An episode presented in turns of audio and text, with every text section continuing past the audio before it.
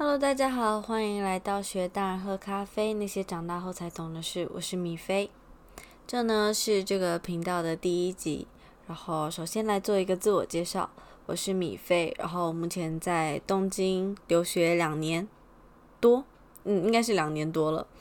那这个 podcast 的名字呢叫“学大人喝咖啡”嘛，其实意思就是指说，就是小时候不懂大人为什么喜欢喝咖啡，但长大后却渐渐学习大人喝咖啡，就是开始可以理解为什么会想喝这个咖啡。呃，也就是想要跟大家分享那些呃独立，就自己来日本这两年独立生活，然后还有长大之后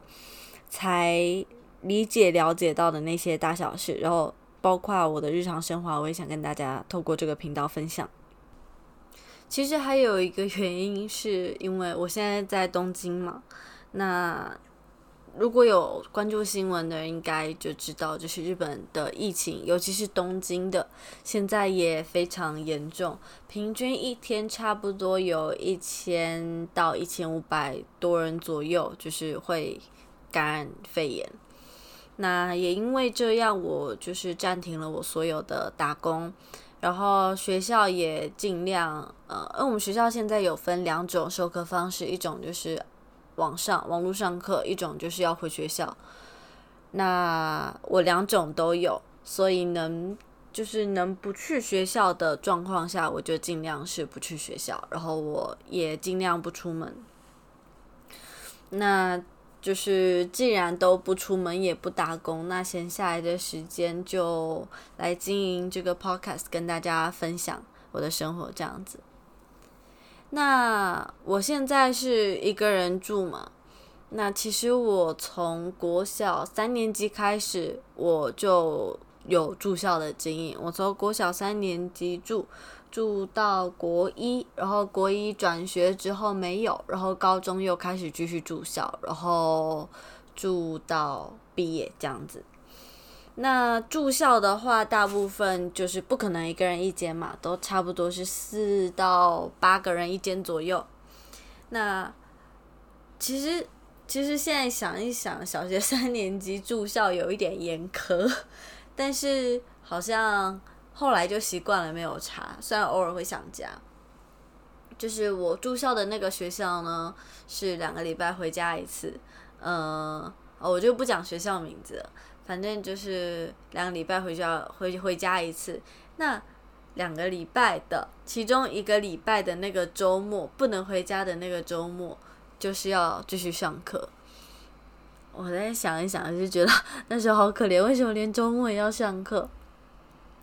我因为一直都是跟别人一起住嘛，就是住宿舍，然后我有时候就会觉得说没有办法很安静，没有办法就是有一个自己个人的空间，这样，所以我来日本之后就是想就很想自己一个人住，然后跟我妈讨论之后就出来租房子。但是在去年的四月份，就是刚开始有疫情，然后那时候日本发了一个呃紧急事态令。类似的东西吧，反正就是，呃，大家就是百货公司啊、商店啊不要开，然后大家就是尽量待在家里，然后政府会给你十万日元的补助。那个时候那一个月，我就是完完全全的待在家里。然后那个时候我刚搬来没有，我刚搬到新家没有多久，然后家里什么游戏都没有。那个时候我的日子真的过得蛮痛苦的，并不是因为，呃，并不是因为家里什么都没有，没有什么娱乐什么的，是一个人在家，然后没有朋友。因为日本是，呃，台湾，台湾的话是毕业季是差不多，呃，六月嘛，但是日本是三月份，所以就是三月份该回台湾的人都回台湾了，该去哪都去哪了。然后四月份就是留在东京的朋友啊，跟同学真的是少之又少，就差不多一两个人吧。但是在疫情的状况下，也没有人敢出来玩，所以那时候就是一直一个人待在家里。然后每一天的流程呢，就是吃饱睡，睡饱吃，就是大概的流程就是这样子。我没有任何的娱乐，我没有给自己找事情做。然后那样一个月下来呢，我觉得自己。自己的情绪很不稳定，就觉得啊好孤单，好想要找人讲话，想要有人陪。在此之前呢，我一直都是一个我觉得一个人可以活得很好。我觉得我比起跟别人在一起，我更喜欢一个人。我妈曾经跟我说过一句话，她说：“人来的时候是一个人，走的时候也是一个人，所以你要学会孤独。”那那时候我觉得很有道理，我现在还是觉得很有道理。但是我真的觉得人很需要社交，人需要给自己找事情做。那为了不重蹈覆辙，所以呢，这个月开始我给自己定了各种计划。虽然还是有上学，就是虽然是要做作业嘛，但是在空闲的时间，我也是让自己尽量的可以忙起来。但是我不知道。每就是你们做计划是不是都像你们预定的那样，可以就是在自己的控制范围内可以把事情做完做好。反正呢，我是每次都做不完，也每一次可能就直接忘记了这个计划。我会把它写起来。我把我现在是坐在桌子上嘛，然后我就是桌子是靠着墙壁的，我的墙上呢贴了一月、二月、三月份的日历。贴了日历之手，就是我去网上找哦。顺便跟大家分享一下，就是我其实很喜欢日历，但是因为我买不到，就是在日本我没有买到我觉得很可爱的日历，然后我就上网去找人家的模板，然后人家就有就是二零二一年呐一月到十二月份的，然后我就用 A 四纸把它打印下来，然后贴在墙上。我现在贴一月、二月、三月的。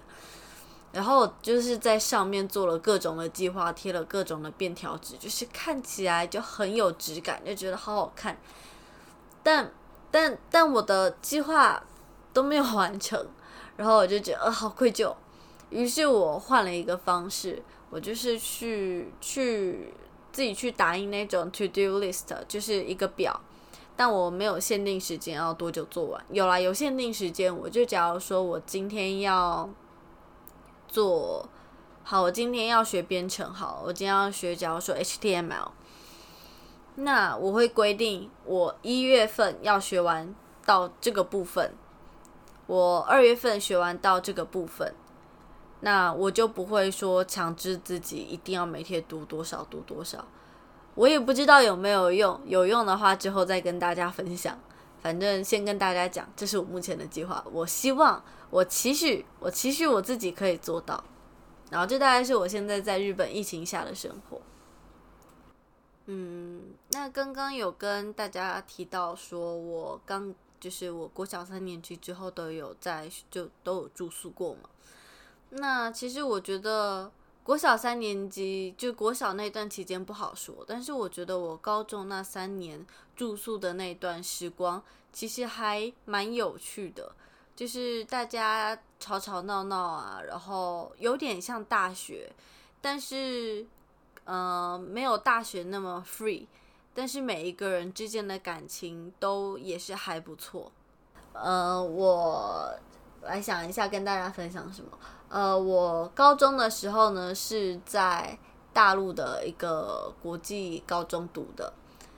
它是住校，它是就是大家想，呃，它是一个怎么讲？它有床，每一个人有自己的床跟桌子，它不是上下铺的，它是床，呃，它是房间的一半是床，然后三分之二是就是睡觉的地方，三分之一是每一个人的桌子这样子，然后一个寝室有四个人。然后它里面还有一个小阳台，也不算阳台，就是浴室跟厕所，然后两个洗手台这个样子。那那这样听起来没有什么问题，但是我还记得我第一天踏进那个宿舍，我第一天踏进那个厕所的时候，我吓到了，因为那个浴室的那个门啊，全部都是玻璃。因为我国小、国中住。就是住宿的经验是，都是一个完全看不到的挡板隔板在那里，然后不管你上厕所还是不管你洗澡都一样。但是，但是，但是，但是我去的那个学校，它就是进去就是浴室、马桶、洗手台，然后但你以为是你一个人在里面洗澡，别人都不会进了吗？不对，是你在里面洗澡，别人还是会持续的进出进，就进进出出。然后又面对你刚开始完完全全不熟的另外三个室友的时候，很尴尬。你洗澡的时候就是东遮遮西遮遮，当然到最后面大家熟了之后就习惯了。但是我那个时候真的刚开始很不适应，就就觉得 我身材。我不知道大家会不会在意这个，就是会觉得说你看到我没关系，但是如果我身材不好，会觉得有点羞愧。好啊，这这这其实也不是重点，但是就是让大家让一个你完全不熟悉的人看你的裸体，其实心里会非常不舒服。然后这是我那时候的经验，其他学校我不知道，但是那间学校的大概那时候的状况是这样。然后后来。后来毕业了嘛，后来来到日本之后呢，我就刚开始，呃，如果有来日本留学的人，刚开始可能都有读原学校，然后那个时候我是住宿舍，然后那宿舍的时候，就是其实跟外面就你在外面租那种小套房很像，它就是有厕所，有一个很小很小很小的厨房，呃，有浴室，有床，又有房间，这样就一个小套房啊，差别就只是呃。他是集体宿舍这样，他有供早晚餐这样子。那时候我就觉得一个人住自由了，终于自由了，因为我从来都没有一个人住过一间，就觉得这是一个完完全全新的感受啊。然后我在那间宿舍大概住了是一年半左右的时间，然后那一段期间其实我没有什么实感，因为我不知道大家是不是也是这样啊。我本身是一个很懒的人，就是有一点邋遢，就是我衣服可能就直接堆地上啊，然后垃圾可能就是积到一定程度才去倒，甚至不倒，就是那种很胎沟的那种感觉。就以前以前我家人都会讲啊，你怎么内务这么乱，这么这么脏，你还住校，你现在怎么这样这样之类的，就是反正内务非常不整洁啦，非常不好，然后。直到后来我搬家，就是搬到现在这个家。嗯，搬这搬家有一点奇妙。我搬家的时候呢是去年的一月份，嗯，不对，二月份。我一月开始找房子，十二月份、一月份左右开始找房子。然后那时候本来呢，我妈想说就是来日本。然后陪着我一起找，毕竟刚来日，就是虽然来日本一段时间了，但是人生中第一次自己租房子，就我妈就是想说跟我一起来看，来决定这样子。但是那时候疫情就渐渐开始，就疫情变严重了嘛，然后没办法，那就只能就是只能自己一个人找。虽然说嗯就是日语讲话还。可以，就是不会说完全听不懂，不会讲。但是找房子有很多那种专业用语，我完全不知道。然后我也怕说，我想要找的东西，然后那个中介讲了什么东西我听不懂，然后就很尴尬。然后就找了一个会讲中文的中介，然后那个中介是听他讲，他就是一半台湾人，一半日本人这样子。然后就跟他一起找房子。嗯，我先大概讲一下日本找房子，呃的，就是日本你该怎么找房子。那首先就是一个离车站的距离，呃，跟台湾不一样，台湾你上下课就是你不管出行去哪里，嗯，不一定有捷运嘛，但是大部分的人都会选择脚踏车、摩托车或者是自己开车，但日本大部分啊。都还是坐电车，所以你就是要找跟车站走路大概多久。当然，就是离车站越近的房子当然会越贵。然后，但是我反正就是一个离车站走路大概几分钟以内，这是其中一点。然后第二点就是你要呃什么户型的房子。然后这个这个大家可以自己去查，这个我就这个讲好像有点。我也不确定自己讲的对不对，反正就是什么户型的房子，然后再来厕所要分开，还是就是厕所跟浴室要分开还是一起？我刚开始不太懂，因为因为在我的印象中，就是我在台湾的家，就是厕所厕所呃马桶跟浴室就是在一起，有单独厕所的没错，但是通常有浴室的话，就也是有马桶一起的，不是吗？我是这样想。然后后面就找找房子的时候才发现有，就是厕所跟浴室是完全分开的。大家可以自己去找找看，我觉得还蛮有趣的。其他的，其他还有蛮多的，但是我现在能想得起来就这些了。那房租就就是日本还有一个前期费用嘛，台湾应该也有吧？我没有在台湾找过房子，但是就是有一个前期费用。然后前期费用通常都是你房租的呃三倍以上，就是就是有一些房子他会要求你押金嘛，然后还会要求你礼金，礼金就是你要答谢房东，呃把这个房子租给你，然后你这个钱要给他，然后当然有中介费，中介费每一家怎么算的不一样，然后我这边也不明讲。反正就是经过了，呃，考虑了很久，然后去看了三四间房子。我先这边插一个，就是我那时候找房子的一个蛮有趣的事情。那时候我找的第一间房子是很临时的，就是我本来找的房子要求就是离学校近，然后嗯。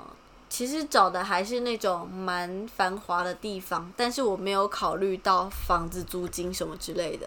然后那时候客就是我的房仲跟我讲，哎，那个新宿有一个新宿三丁目有一个房子，它很便宜，就是我一看乍看之下真的很便宜。然后他说，哎，这个刚出来你不租可能就很快就没有了。然后我听到就很急，我那天特别跟我打工的老板请假，特别跑去看。那时候差不多是晚上，呃五六点，就是四五点，但是那时候已经冬天了嘛，所以天很快就暗下来了。然后那时候就是在那边等中介，然后往那个房子的一路上走的时候啊，旁边几乎全部都是那种，呃，有点像汽车旅馆，就反反正就是那种人家开房间那种酒店什么之类的，就是。琳 琅用琳琅满目这个形容词有点怪，但是你就看到那个灯全部都是那种酒店，然后 hotel motel 之类的，然后我就觉得，嗯，这这这比台湾的 seven 还要密集了。我住在这边真的安全吗？然后后面后面因为那个酒店实在太多了，然后那个房子又太难找，就是我在中介跟那边绕了好久没找到那间房子，我就说算了算了，这间我不要了，下面太多酒店了，我有点害怕，然后我就回来了。这是我第一次找房子，然后后面就跟那个中介说，请你一定要找那种有锁的，就是有门禁的那一种最好。拜托，然后附近尽量能单纯，就是能安静一点，就是尽量帮我找这样子的房子。然后后面找到我现在地方，我现在的地方离车站走路就差不多五分钟，五分钟，五分钟左右，很近。然后但是，呃，附近就是有超市，有很有，就是有很多店，很就是。我觉得啦，跟呃性价比很高这样子，然后就很幸运。然后搬到新的房子之后，让我觉得我自己潜潜意识改变最多的，大概就是我的内务问题、内务整洁的问题。不知道是因为这个房子从头到尾都是自己去呃买家具、自己去布置、自己就是自己找的原因，就潜意识也会特别。珍惜这个房子，就是东西的话，该收的就会收，然后会固定打扫。这明明就是以前我完完全全不会做的事情，然后我现在竟然自己动手做这些，然后把每天就是把它尽量打扫的很干净。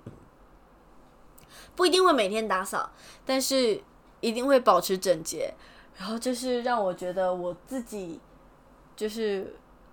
出来租房子，用自己打工的钱买的这些家具，就好像会比以前就住宿舍更加珍惜。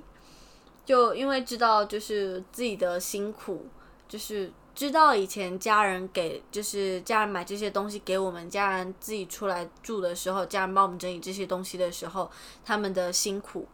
所以就好像自己会潜意识里面更珍惜这些东西。刚开始我并没有注意到，是到后来有一次，我就是去回顾我搬家到现在为止的这段期间，我有做什么改变的时候，我才突然发现，哎，我的内务整洁问题好像改善了，真的很多。就我现在，我打电话给我阿妈，就偶尔会就是拍我房间的照片给我阿妈的时候，她就会讲说：“哦，你以前迄垃圾地咯，即毛哦变较清气掉。”就会这样讲，其实心里还是蛮干净的，蛮开，不是自己心里还是蛮开心。毕竟没有人想要被自己讲自己很脏的吧。哦，还有一个东西是我到来了日本之后我才发现的，就是垃圾分类。台湾的垃圾分类呢，就是一般垃圾厨余肉，还有那些呃易拉罐啊、保特瓶啊那些东西分进行分类嘛。日本的垃圾分类就是除了保特瓶那些东西之外，他们是分可燃跟不可燃。什么东西可燃，什么东西不可燃呢？就是他呃去去搬，就是刚怎么讲那个怎么讲，就是你。刚搬到一个新的地方，你要去办一些手续的时候，他会给你一本本子，它上面就会写说礼拜几几几收什么垃圾，然后它旁边会有画那个图示，就讲说可燃垃圾是什么，不可燃垃圾是什么。就像不可燃的话，就是塑胶那塑胶袋啊，那些塑料袋什么之类的；可燃的话，就是那种卫生纸啊，那种小纸片、纸屑什么之类的。但是讲白了。好，这样讲有点不太好。但是我刚来日本的时候，我都是乱分类，就是我觉得它是什么就是什么，或者是我完全没有注意它是什么，我就随便丢一个这样子。当然到现在是，哦，现在偶尔还是会分错，但是都尽量有做到。对，就是我觉得这这是来日本之后发现，就是关于垃圾分类其中一点。然后还有就是。上完厕所用的卫生纸，通常呢，我们都直接丢垃圾桶里嘛。我还记得有一次我回台湾，然后我跟我国中的朋友去喝咖啡还是吃饭吧，然后那时候我们就一起去厕所，然后那个时候上完厕所就是准备要把卫生纸丢进马桶的前一刻，他突然说：“哦，记得不要把卫生纸丢到马桶里哦。”然后才突然想起啊，这是台湾。不可以把卫生纸丢到马桶里，要丢到垃圾桶里。就是因为你在日本，他们的卫生纸好像就是是那种你丢到水面，它比较容易被分解溶解掉的吧，所以你可以就是直接丢到马桶里。那我第一次就是遇到这样子的马桶的时候呢，我以为它是什么东西都能丢，直到有一次我 我就是。那个来，然后我直接把我的卫生棉丢进去，因为真的是第一次，就是接到就遇见这样子的厕所，我完全不知道，然后我就直接丢了进去，然后就马桶就堵塞了，然后那时候还是在别人家，超级无敌不好意思，然后我就我就那时候我就赶快把东西就是弄起来，然后找一个塑胶袋，然后把它绑起来，然后丢到那个。垃圾桶里，然后我就出来。那时候是在我妈一个朋友家，然后我就跟那个阿姨说：“阿姨，那个我刚刚把卫生棉丢在马桶里，没有冲掉，把它拿起来放旁边了。”我这样跟她讲，然后那个阿姨就有点愣了一下，嗯，哦，那那个卫生棉本来就不能冲马桶啊。然后因为那时候很尴尬，然后就哦，我知道，我我我就是百口莫辩，就是很想要辩解，然后。好啊，反正就是我犯了一个这样子的错误，也是一个 蛮好笑的经验。嗯，今天应该差不多这样啊，二十五分钟左右。那今天呢是第一集嘛？那我也是第一次做这个 podcast。然后如果中间有什么，就是大家有什么建议的话，或者是呃有什么想要给我的反馈的话。呃，欢迎大家去我的 IG 留言，我会开一个新的 IG，然后还有 Facebook，到时候请到时候会把它放在那个资讯栏里面，大家请你去关注我，然后给我一些反馈，谢谢大家。那今天就这样子喽，拜拜。